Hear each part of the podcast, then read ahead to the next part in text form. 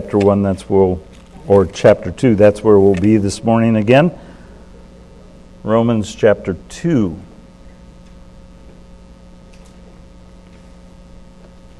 Let's have a word of prayer. Lord, we come before you and uh, we say that we know this about ourselves. We are totally dependent on you. We need you for everything.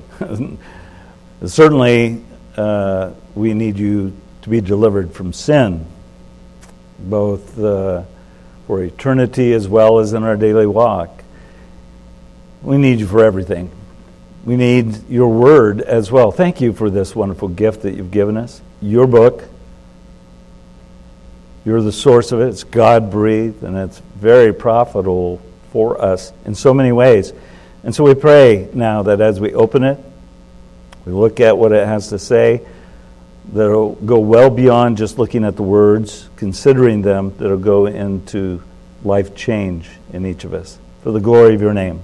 Help me to speak clearly with confidence, conviction. But I pray most of all that you would work in each of our hearts as you know we need it. We ask this in Christ's great name. Amen. I think probably most of us would remember the movie series Back to the Future. The very first one, when they, when uh, Marty McFly was it wasn't Marty, was it? Was it Marty? Yeah, went back in time. He keeps on using a word that catches the attention, particularly of the doctor. Heavy. Keeps it. Oh, that's heavy. And the doctor's like, are things different in the future? I mean, uh, does the whole composition of stuff change, molecular makeup changed where things are heavy? And it's, it's, a word that, you know, came out of the 70s and 80s. Oh, that's heavy. Or you can say that's deep. Same kind of idea. When I think of the book of Romans in particular, I think it's heavy. And it is deep. It is a, a teaching book. It truly is. It's not Paul spending very much time uh, on his personal issues and those attacking him and all of that. While he constantly faced that, th- this is his task to explain the gospel to the readers in Rome. But God had a, a broader audience in mind us, all, all the church, and unsaved people. He wants the gospel to be clear, but it's so deep. It's heavy. And this section that we're in, in particular, in Romans, is very heavy. It's not easy, actually, from my perspective, to preach on it. Because like it feels like I'm just taking a big sledgehammer, hammer, hammer, hammer, hammer. And I know that uh, you, you probably don't feel like you're being hammered, but it is the nature of this, this section it just is so hard to hear about God's wrath being poured out. Now, his wrath is being poured out because people are condemned for their sin, right? And that's why they need the gospel. You know that beautiful gospel that is God's power for salvation to everyone who believes, to the Jew first and then to the Greek? Because in it, the, the, the righteousness of God or right relationship with God is revealed from faith, for faith. It begins with and ends with faith. And and we need that gospel. People need the gospel because God's wrath is being and will be poured out against sinful people. And he started out in chapter 1, verse 18, t- talking about the unrighteous pagan idolaters that, you know, pretty much everyone say, yeah, they deserve it. God, pour your wrath out on them. I mean, they rejected the truth of God in creation, they rejected what was known about God and they, they, they worshiped the creature rather than the creator. They became idolatrous, and so God gave them over to you know, the lust of their hearts, the evil passions, dishonorable passions, and that led to all kinds of sexual sins and all, much more than that. And then God gave them over to debased minds, and, and that just led to a long list of horrible, horribly wicked behaviors. And they not only did them, but they, they encouraged others to join in them. And we think that's kind of our world today. Uh, from our perspective, we'd look and say, yeah, that's our world today. And then Paul, it's like he flips a switch, but he's not really flipping a switch. He's, he's moving to a second group of people, but it's the same group of people. What do you mean? Well, I mean, he does switch to a different group of people, the self righteous people. But it's the same group of people. Why are they the same group? Because they too are sinners. And that's what chapter 2 is going to uh, be about. We, we spent a little bit of time in it last week. Basically, I, I suggested to you that Paul's using a, a literary structure called diatribe in this section in verses 1 through 16 and, and where he, he kind of invents a straw man who's seen as one who would be arguing against him, sometimes agreeing with him, sometimes arguing against him. He, he's, he's presenting the argument of this straw man, and then he is attacking it and destroying it. The straw man is a self righteous man. Uh, you know, it starts out in verse 1 Therefore, you have no excuse. Oh, man, oh, you straw man every one of you who judges. You see, the self righteous people, they tend to do that, don't they?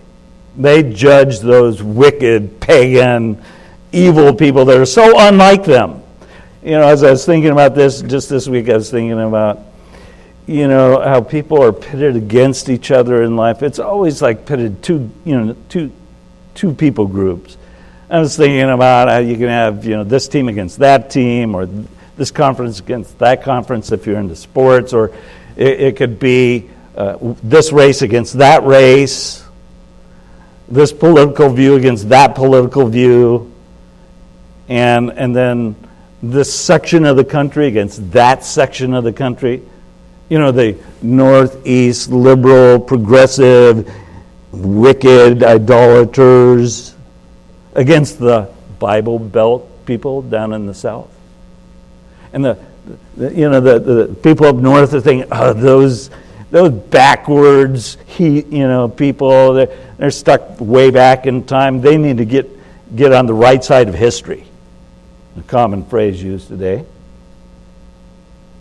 But the people in the Bible Belt are like, oh, those wicked, evil doers up in the northeast and the northwest, and well, that group is pretty big actually. But those Bible belters, you know, they are those self righteous people. That, that's it. They are the self righteous people who are pointing the fingers like, oh, they deserve the wrath of God. That's kind of like what Paul's talking about here. In, in the context, Paul's talking about a self righteous Jewish person. That's a straw man. And he, he makes it very clear that, that he deserves the wrath of God just like those pagan idolaters in chapter 1 and begins to lay out in these 16 verses the principles of God's divine judgment. I suggest to you, we have a great judicial system in our country. I'm so thankful for it. It doesn't always work, but it is a great system. God's system always works, and it's greater. And he has principles of justice. And the first one that we talked about last week was that God judges according to truth.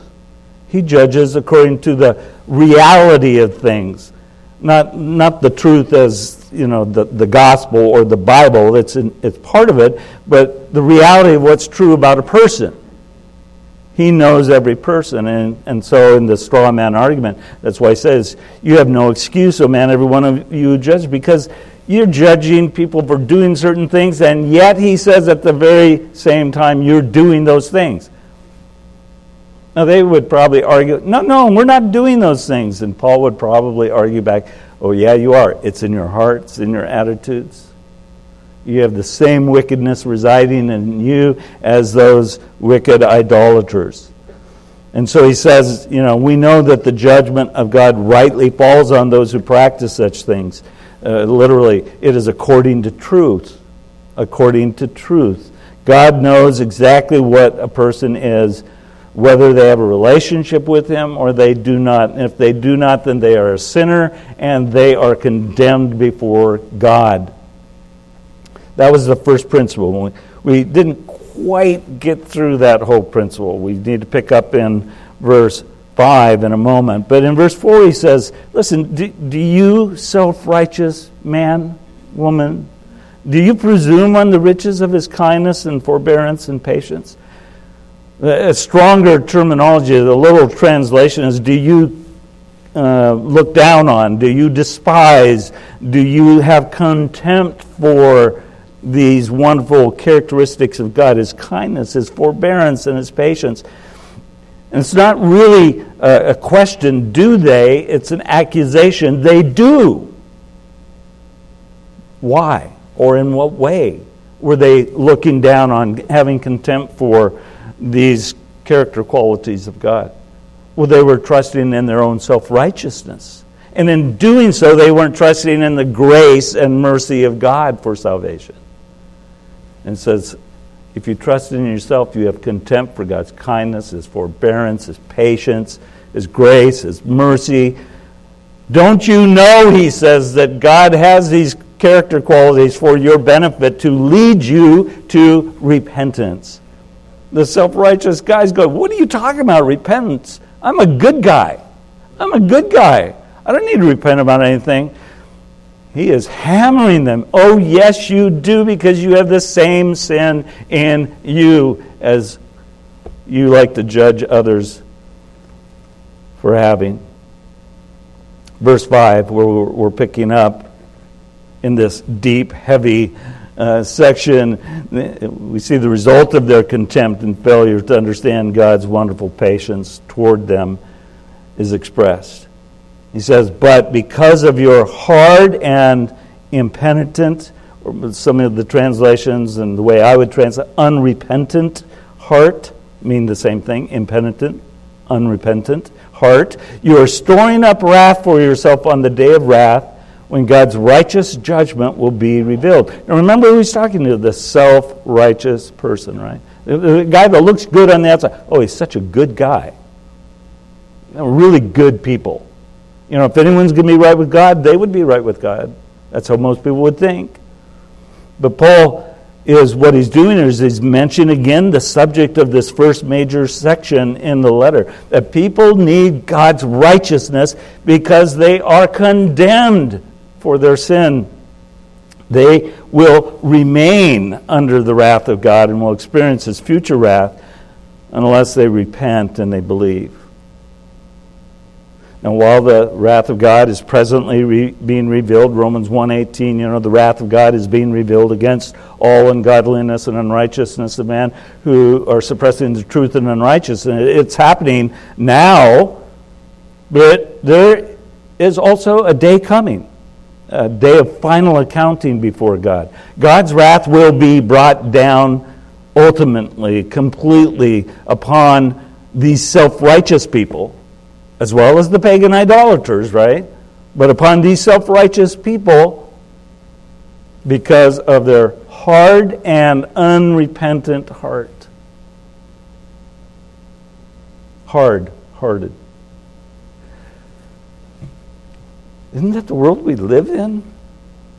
Such hard heartedness towards sin, towards people. I mean, the heart could grow like a, it become seems like it becomes a stone. It's so calloused. It's unfeeling anymore. And that's what he's saying to this self righteous person as he is condemning the pagan idolaters, as you have such a hard heart and an unrepentant heart. Important detail that should be noted in this verse, however, is that the, it is the self righteous people themselves who store up God's wrath for themselves. Did you, did you pick up on that? Read it again in verse 5. But because of your hard and impenitent heart, you are storing up wrath for yourself on the day of wrath when God's righteous judgment will be revealed. Yes, it's God's wrath. It's the wrath of a holy God coming down upon sinners, right? But it is the people who, because of their choices to choose sin, over God to choose to suppress the truth rather than to receive it, to harden themselves towards God and His Word. They are storing up for themselves a full demonstration of His wrath towards sin. Hmm. Get that picture? Storing it up. Storing it up. It's like a, a box, and you keep putting things in the box. You got to get a bigger box because you're storing more up as you continue to harden your heart toward God. You store up His wrath, he says, and it, it's just building and building and building. Over in 1 Thessalonians chapter 2, Paul says something very similar about those who are hindering him in preaching the gospel. He's encouraging the church there. And in chapter 2 and verse 14, he says, For you, brothers, became imitators of the churches of God in Christ Jesus that are in Judea. For you suffered the same things from your own countrymen as they did from the Jews, who killed both the Lord Jesus and the prophets, and drove us out, and displeased God, and opposed all mankind, by hindering us from speaking to the Gentiles, that they may be saved so as always to fill up the measure of their sins. But God's wrath has come upon them at last. A filling up of sins is a filling up of God's wrath that is going to be poured out on them at a particular day. And that's what it says on the day of wrath, when God's righteous judgment will be revealed. And I, I, personally think that's talking about Revelation 20, verses 11 through 15, the great white throne judgment, where God will gather all the wicked from the dead and the living and the devils and the demons and Satan, and they will all be thrown in the lake of fire. And they will face an eternity away from the glory of his might and his glorious presence. Horrible, horrible. But the righteous who are found in the book of life will not experience that. So, you know, and just final thought on these first five verses is this the truth has truth has serious implications. You know, God is judging according to truth, right? Truth has serious implications.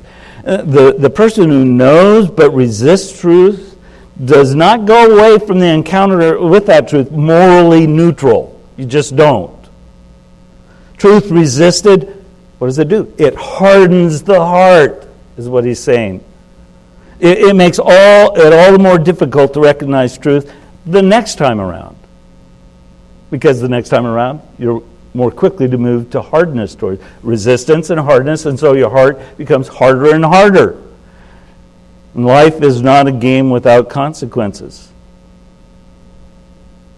So, what what is your end is you know what we should ask ourselves. What is my end? Will god's wrath be poured out on me at that final day of accounting or will i be welcomed into his presence? So i think hopefully all of us here would say well i'll be welcomed into his presence. I have been delivered from his wrath. And believers should rejoice in that. Every day we should rejoice in that. But let's not think that there isn't any application of this for us because as we read the Word, we're confronted with truth. Are we hardening ourselves to it? It's pointing out something to us we know is going on in our life that's wrong. Do we resist it? And our heart becomes hardened toward it. Next time we hear something, it, our heart gets a little bit harder. And we, our hearts can grow hardened as well. Not like the unbeliever. I'm not saying that. But our hearts can become hardened towards God speaking to us through His Word, through His people, through our conscience. We can become hardened to it. And what are we doing? I think we're storing up God's discipline because God disciplines His children whom He loves. So, what's the best thing to do? Don't resist the truth. God knows what's real about you and He's going to deal with you according to that truth. And I don't say you, I say we. I'm included in that. Okay. Principle number two is found in verses 6 through 10. And principle two is God judges according to works. I almost expect to hear a, what? We'll explain that. Okay, we'll explain that. In, in verse 6, we find the second of these divine principles. It's, it's stated, He will render to each one according to his deeds or his works. It's the same Greek word. uh, while the first principle, you know, emphasized that judgment is based on facts, on truth, this principle emphasizes that God's judgment is based on performance. There's a performance aspect to his judgment. Here's a phrase for you profession does not take the place of production. Profession does not take the place of production. Now, this, this verse stresses two features of God's judgment. We'll render to each one according to his work. So the first one is that God's judgment is universal. Do you notice it? To each one. To each one. It's universal. Secondly, it is based on a certain criteria. It's according to one's works or deeds, what one does. It's universal and it's according to a person's work. Now, we might think, well, that just doesn't sound right. Oh, l- let, me, let me explain to you. It is right. It's repeated throughout the scripture. I'm going to read some verses to you. Joel will no doubt have them up there for you. There you go. Psalm 62 12. To you, O Lord, belongs steadfast love. Amen, amen for you will render to each man according to his work. Hmm. Jeremiah 17:10 I the Lord search the heart and I test the mind to give to every man according to his ways according to the fruit of his deeds. Matthew 16:27 you know, for the Son of Man is going to come with his angels in the glory of his Father, and then he will repay each person according to what he has done. And we might think, yeah, that, but that was really Old Testament, wasn't it? I mean, even the Gospel, there's more like Old Testament to them than New Testament because the church doesn't start till Acts, and you know the gospel wasn't being preached until after Jesus resurrected from the dead. Jesus said this before he died. Oh, how wrong you would be if that's your way of thinking.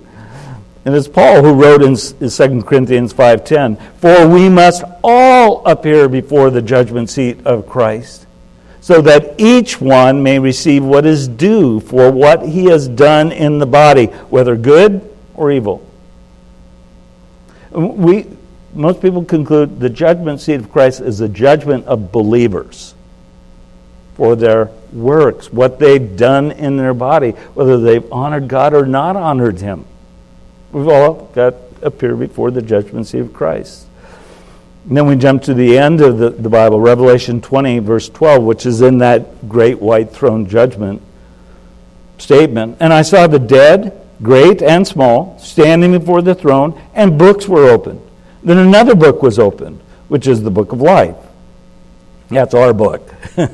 That's the book we're in as children of God. And, and the dead were judged by what was written in the books, according to what they had done. It's according to the deeds, works. And then Revelation 22 12, you know, right at the end of our Bibles, right, Jesus is coming. And he says, Behold, I am coming soon, bringing my recompense with me to repay each one for what he has done. Whoa.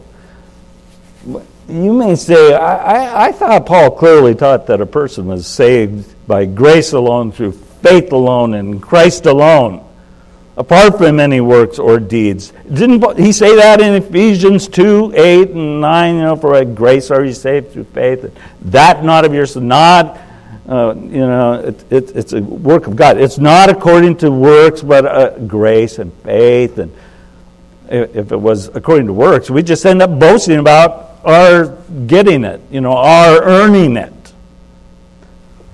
I would tell you that's exactly right. He, he said that over and over and over again, and so did the other writers of the New Testament. A bit later in, in Romans, he, he's going to declare, For by works of the law no human being will be justified in his sight. That's chapter 3 and verse 20. Well, how can it be then that he declares in our present text that God judges according to a person's works?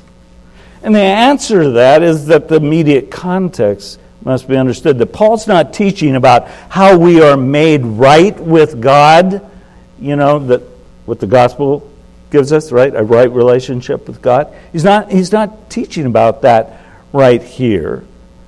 He's not talking about how we are justified, but how God judges the reality of a person's faith. Well, what do you mean? Well, I mean this profession does not take the place of production. Profession doesn't take the place of production. Faith is not uh, you know, an abstract quality that stands alone from how a person lives. God judges faith by the effect it makes in how one actually lives. there are many places you see this in the New Testament, but I think the, the most clear is James chapter 2, verses 14 through 18. What good is it, my brothers, if someone says he has faith but does not have works? Kind of a rhetorical question. It's not any good. Can that faith save him? Uh, no. If a brother or a sister is poorly clothed and lacking in daily food, and one of you says to them, Go in peace, be warmed and filled, without giving them the things needed for the body, what good is that? So, also, faith by itself, if it does not have works, is dead. But someone will say, Well, you have faith I have works. show me your faith apart from your works. I will show you my faith by my works. This is the very same thing that Paul's addressing here in Romans 2. Faith is not an abstract quality. Profession does not take the place of production.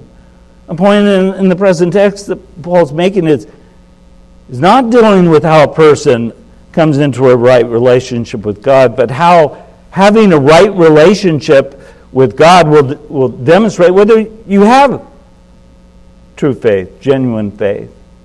How will it be known? How will it be seen? Both to others, but even to yourselves. God's judgment of people is based on the reality of what their works demonstrates about their faith. And by the way, the pagan idolater and the self righteous person. Two groups pitted against each other but brought into one group by God are sinners and they don't have saving faith. That's what he's saying. Then in 7 through 10, Paul kind of lays out more information about this second principle.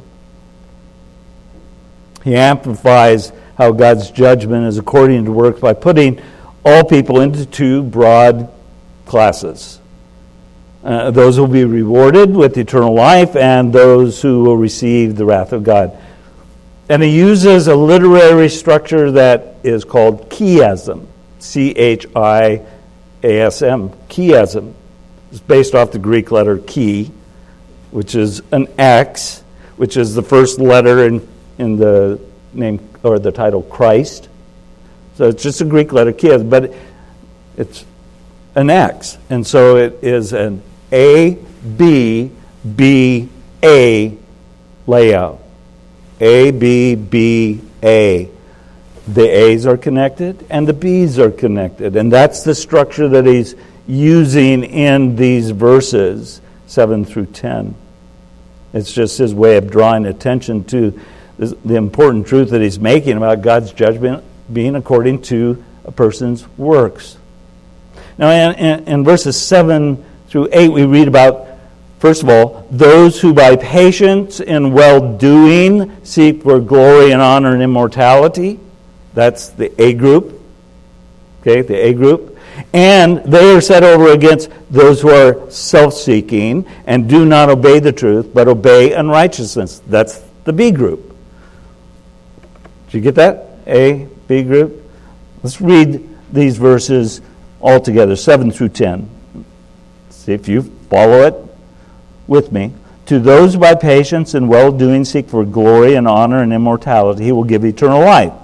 But for those who are self seeking and do not obey the truth, but obey unrighteousness, there will be wrath and fury. So there's A and then there's B, right? And now in 10, 9 and 10, he's going to reverse it. It's going to be B and then A. There will be tribulation and distress for every being who does evil, the Jew first and also the Greek. That's the B group. And now the A group, but glory and honor and peace for everyone who does good, the Jew first and also the Greek. For God shows no partiality. So these descriptions help explain what Paul said about God judging according to works. The first group, he says, dedicated their lives toward the qualities that are helpful for other people, right? By a commitment to doing good, they're demonstrating their desire to live in accordance with a life that finds its source only in God.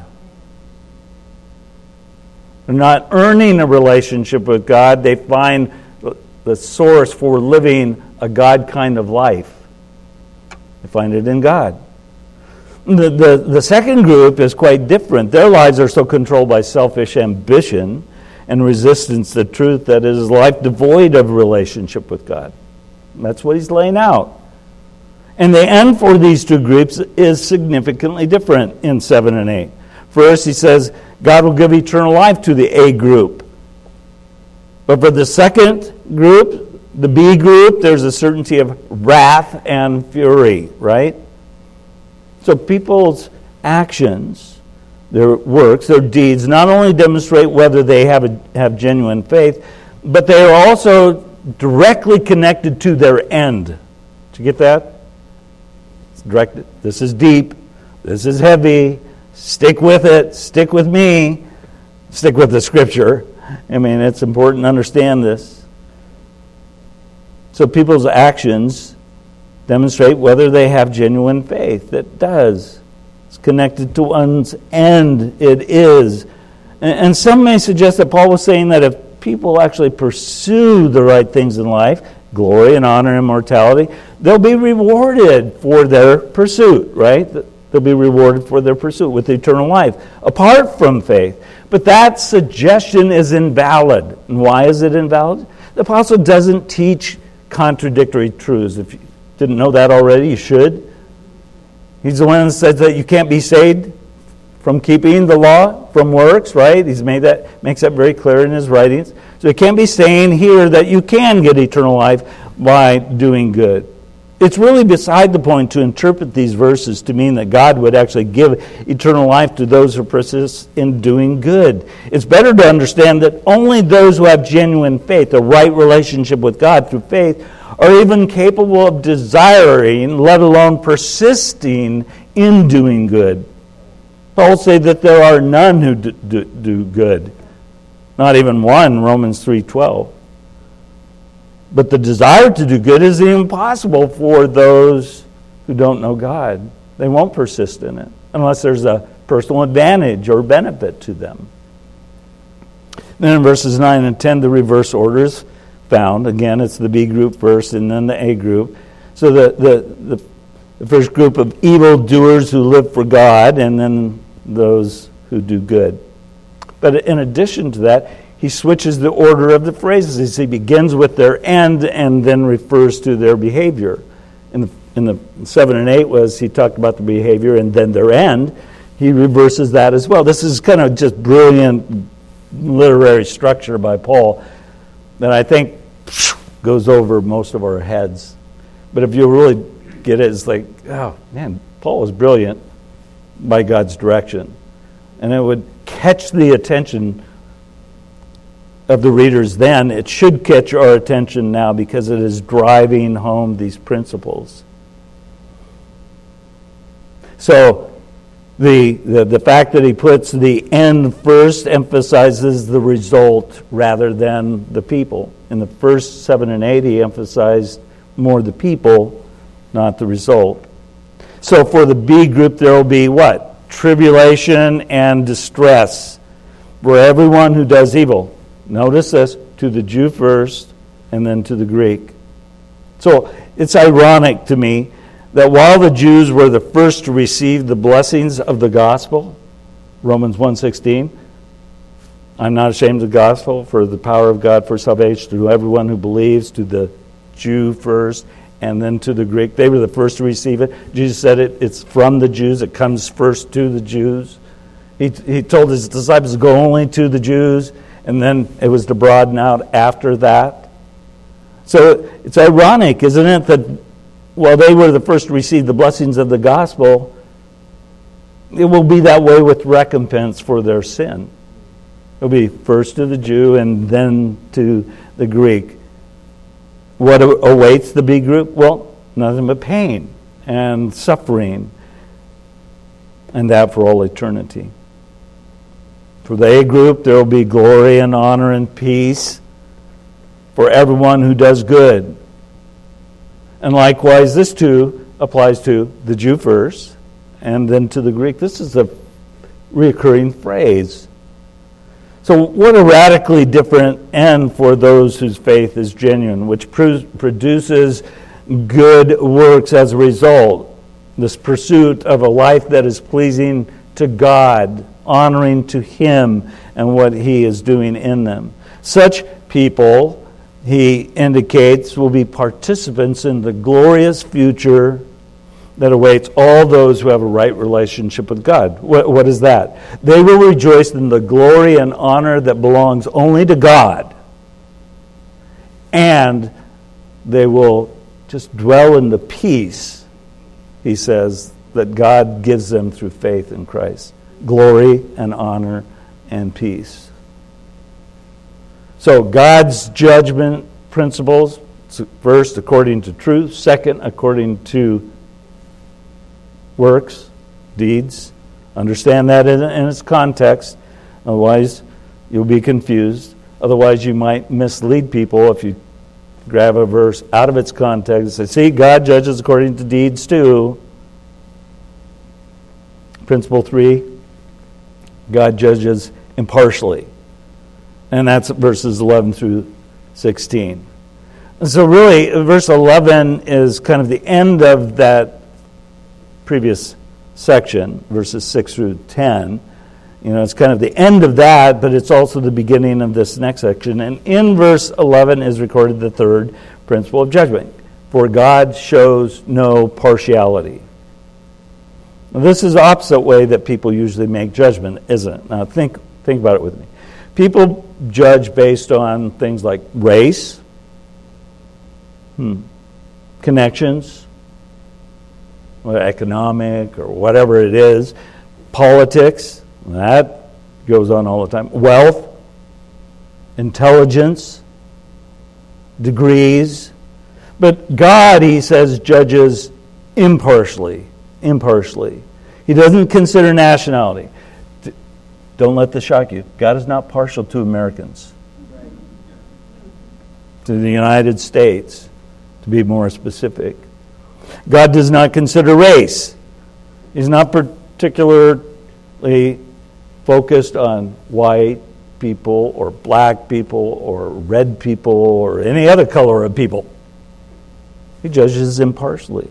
God does not consider education. He's not partial to college graduates or geniuses. God does not consider economic station. He's not partial to the rich or the poor. God does not consider religion as such. Uh, uh, he's not partial to Presbyterians or to Baptist or to Lutheran or Methodist or Plymouth Brethren assemblies. He's just impartial in his judgment. God's judgments are impartial. I mean, it can't be more clear than that. And this is a theme that runs throughout the scripture as well. So let me read you some verses. Joel will have them up for you. Deuteronomy 7, uh, 10, 17 says, For the Lord your God is a God is God of gods and Lord of lords, the great, the mighty, and the awesome God, who is not partial and takes no bribes. Second Chronicles 19, 7 says, Now then, let the fear of the Lord be upon you. Be careful what you do, for there is no injustice with the Lord our God, or partiality, or taking bribes. Acts 10:34. So Peter opened his mouth and said, "Truly I understand that God shows no partiality."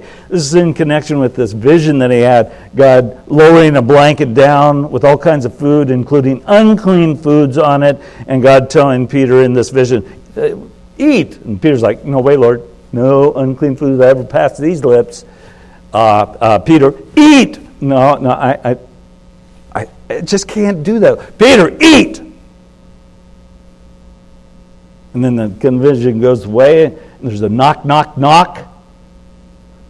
Some Gentiles were downstairs looking for a guy by the name of Peter so they could bring him to the house of a Roman centurion by the name of Cornelius because Cornelius had a vision from God saying, Go get this guy because he can tell you how to have a right relationship with God. And Peter, it clicked with Peter. God wasn't just talking about food, he was talking about people. God is not partial to Jews over Gentiles. Wow blow his mind. Should blow ours as well. Ephesians 6 9. Masters, do the same to them. This is so to your slaves. Do the same to your slaves and stop your threatening, knowing that he is both their master and yours. He's in heaven, and that there is no partiality with him. Colossians 3:25 for the wrongdoer will be paid back for the wrong he has done. That's the previous principle, right? According to deeds. And there is no partiality. And 1 Peter 1:17, if you call on God as Father who judges impartially according to each one's deeds, conduct yourselves with fear throughout the time of your exile. God is impartial in his judgment. God doesn't judge based on outward uh, associations of people. But what he does consider is the amount of light that has been revealed to people. The statement that God does not show favoritism or uh, partiality kind of raises the problem of seeing the differences between Jewish people and Gentile people or Greek people. And we know this from reading the Old Testament that God's history with the Jews was different than it was with the, all, all the other people, right? To the Jew, Jews, he gave a revelation of himself uh, in, in the scriptures and in the law, and that wasn't given to the Gentiles. And in this section, the apostle shows that the Gentiles actually do have a law that was given to them. And it's not the same as what the Jews had, but it was still a law that God had given them. So let's read these verses. Chapter 2, starting in verse 12. For all who have sinned without the law will also perish without the law. And all who have sinned under the law will be judged by the law. For it is not the hearers of the law who are righteous before God, but the doers of the law will be justified. For when Gentiles, who do not have the law, by nature do what the law requires, they are a law to themselves, even though they do not have the law. They show that the work of the law is written on their hearts while their conscience also bears witness, and their conflicting thoughts accuse or even excuse them on that day when, according to my gospel, God judges the secret of men's heart by Jesus Christ. So, once again, Paul in these verses identifies two groups of people, right? Really the same two, group, uh, two groups of people, but in this context, he, the two groups are those without the law and those who are under the law. Well, the Gentiles were without the law in the sense that they had no responsibility to obey the commands and ordinances given to Israel through Moses. How could they? They hadn't received those ordinances and laws, right? They were given to the Jews. Israel, on the other hand, was under the law. Why? Because they were the recipients of God's revelation of himself through Moses, the great lawgiver. So Paul makes it clear that God's judgment is impartial by showing that people are judged based on the amount of light that they have received. Gentiles don't perish because they lack the law which the Jews possessed, but because they don't live up to the law that they have received. Verse 12 again For all have sinned, for all who have sinned without the law, Gentiles, will also perish without the law. And the law is clearly a reference to the Mosaic law, right? The Mosaic law that God had given the Jews. But on the other hand, he says, all who have sinned under the law, that's the Jews, because they received it, they were under it, they will be judged by the law. Hmm. This clearly is reference to Jews, but it doesn't mean that they will be exonerated because they had received the law. In fact, they will be judged because they failed to keep it, is what he's saying. The Mosaic legislation will not play a part in the judgment of those who have never heard it, who have never seen it. That doesn't mean they won't be judged, they will be by another law. In contrast, the Jews who had received the law, they will be judged for their failure to keep it. Now, Paul continues this thought, saying, uh, For it is not the hearers of the law who are righteous before God, but the doers of the law who will be justified. And whoop, here again, right? Here again is a statement that may seem contradictory with justification by faith alone. Again, we see this in light of the context, right? The context. Paul's point is that the self righteous Jew is simply a hearer of the law, not a doer of the law. Therefore, he, he will not be seen as righteous before God. And what needs to be added is that no one could ever keep the law perfectly as to be considered righteous before God. People, people, people in general, not just that self righteous Jew, but people in general, self righteous people especially, they generally have a tendency to substitute passive agreement uh, for action. They say that they believe something, but they don't live like they do. You ever run into that? Certainly with others, right? About with yourself? But God does not pronounce people righteous because their doctrine is correct or they say they believe certain truths. Only those who are doers, right? Only those who are doers, he says, will be right before him. And they only do what is right because they do have genuine faith and they have a right, right relationship with the Lord. So in 14 and 15, Paul is particularly drilling down on his Jewish audience. Uh,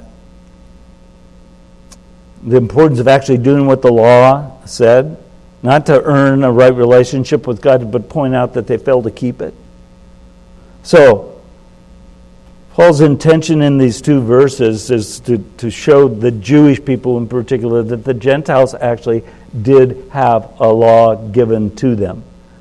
For when Gentiles who do not have the law, meaning the Mosaic law, do by nature what that law requires, they are a law, not the Mosaic law, a different law.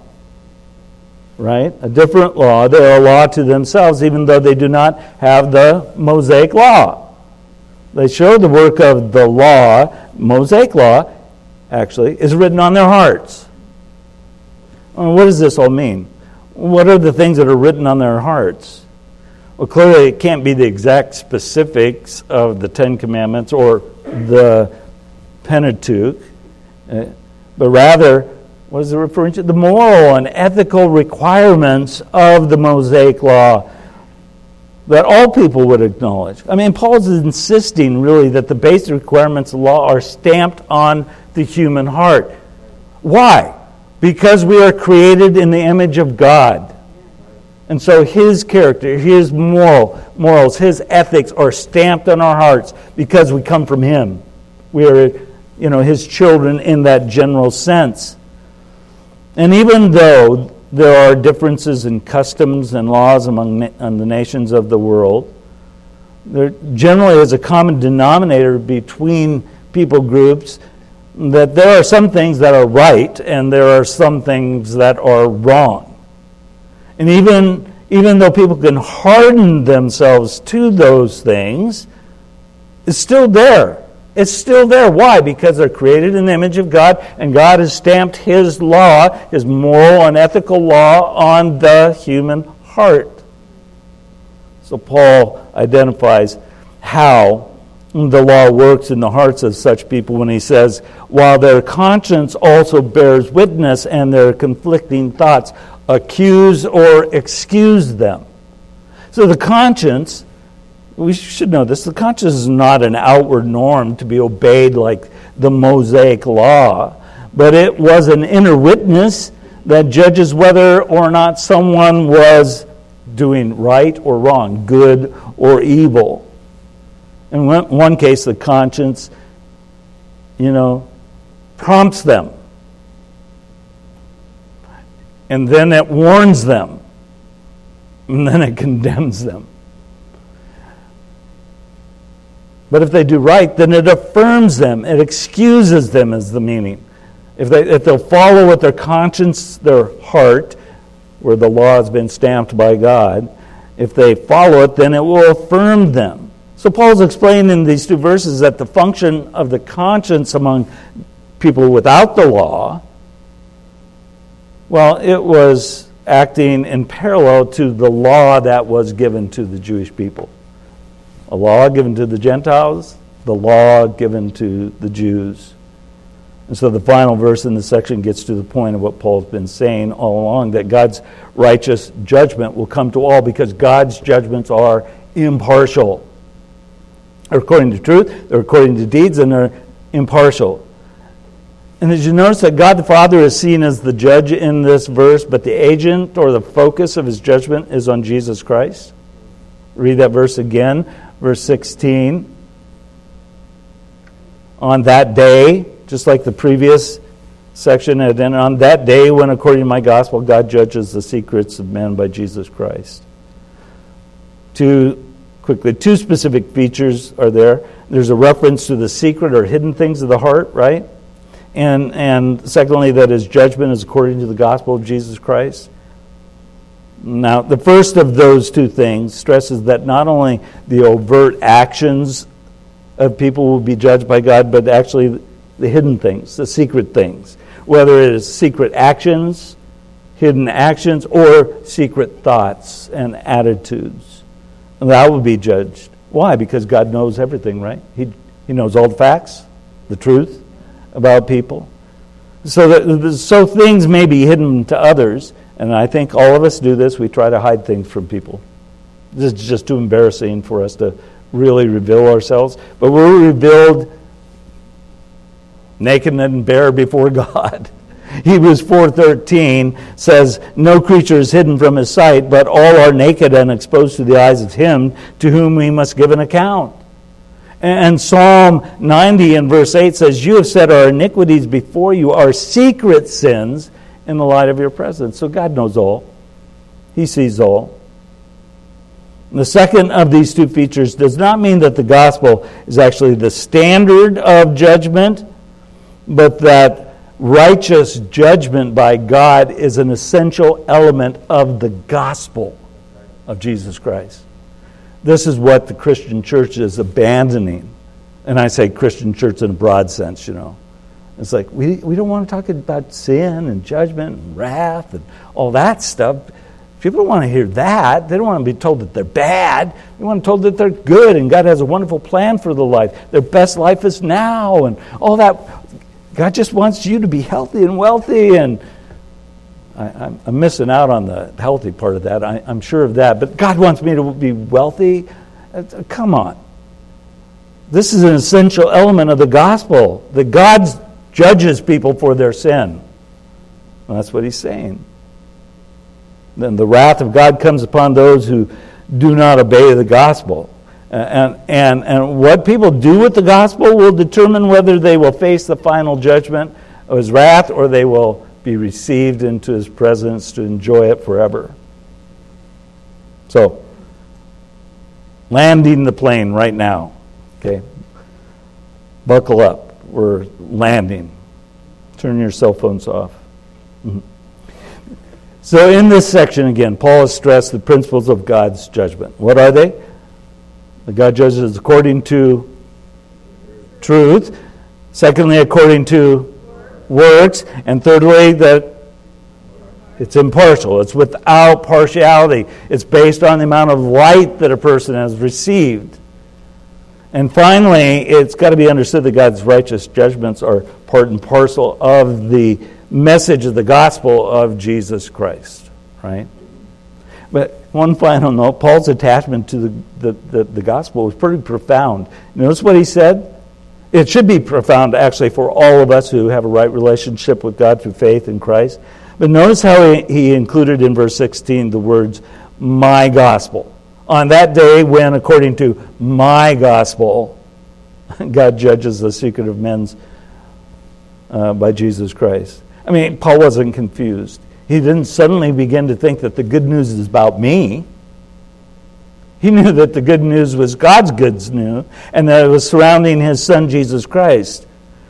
What he means is the gospel was absolute importance to him. That's why he wasn't ashamed of the gospel. It was everything to him. It should be to us. And it is striking that some of his harshest words in his writings were for those who would twist the good news for some personal benefit. Some could be wealth or it could be power or whatever it was. I mean, the gospel remained at the very center of his ministry. Maybe you can remember to the Corinthian church when he wrote that he was resolved to know nothing among them except Christ and Him crucified. So, in a day when so much preaching has sold its birthright, in a sense, for a pot of psychological porridge, the needs for renewed focus on the essential gospel has never been greater, really. That's why we're doing the Way of the Master conferences. That's why we're repeating it, because we need to get the gospel out. No, the gospel is not always going out by God's people. They're, they're sharing an incomplete message or a perverted message because they refuse to include a message of God's wrath towards sinners. The gospel should be our gospel. God has, if you didn't know this, He's entrusted it to us. Not for a benefit, for the benefit of the lost to hear and to be made right with God. So let's make sure, first of all, that we understand it. That's why we're taking the time to go through this. We understand it, and then let's make sure that we're faithfully declaring it. Lord, we are thankful for the gospel. Thank you, to Lord, that you are who you are and that you have principles of judgment that are in accordance with your character. You judge based on what you know to be true. You judge uh, based on what a person does, and, and, and we understand what we do for you is only because what you've done for us. But what we do is a demonstration of whether we do have a relationship with you. Thank you for that clear message out of this passage today, and thank you also that your judgment is impartial. In a world in which people are anything but impartial in judgment and desires in well in everything. Thank you that you are not that way. That you look at a person, you see them as lost and in need of a savior. Red or yellow, black or white, they are precious in your sight. To help us to see them the same way. Help us to share this beautiful gospel message with them. We ask this for the glory of our Savior. Amen.